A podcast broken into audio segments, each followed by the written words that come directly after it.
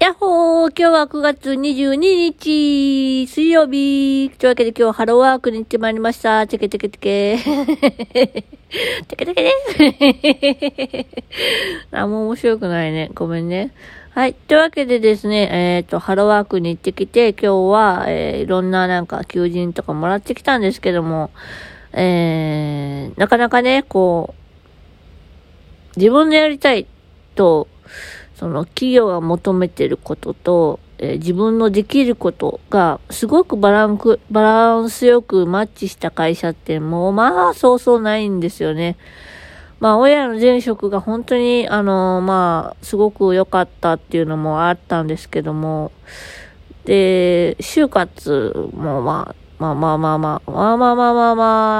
ったんですけど、今はどっちかっていうとこう目の方がだいぶ悪くなったので、前よりちょっと就活がしにくい状況なんですけども、焦ってはいるけど、焦っても何も見つからないと思うので、まあ焦らず、本当に、マッチングした、企業さんのところで本当に尽くしたいなと思うので、で、俺らはそのノウハウを得て、いつかは、自分のその特性を生かせることで、自分の使命を果たして生きていきたいなと思う次第でございます。おいらは自分を自分で選んで生まれてきました。なので、自分の人生は生まれる前に決めてきました。だから、おいらは失敗をいっぱいして、いろんな経験をして、成長し続けることという人生を選んだので、だから、本当にね、この就活の期間中何回入院したんだっていうぐらい入院したんですけど、本当にこう、2年しかない、その訓練の中で、その入院期間が1ヶ月単位とかであるので、まあだいぶ就活はなかなかうまいこといかなかったんですけども、まあ、それは多分自分が選んできたものなんだろうなと思うし、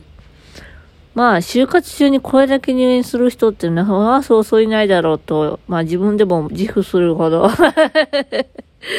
思うんですけども、まあ一回死にかけたからね、本当になのでね、本当にね、そこは強みだと思います。おいらはいろんな経験をしてるなーってすごく思います。でもそれは自分で選んでやってることであって、で、だからこそ、なんかそういうね、まあ、いろんなことが起きるわけですよ。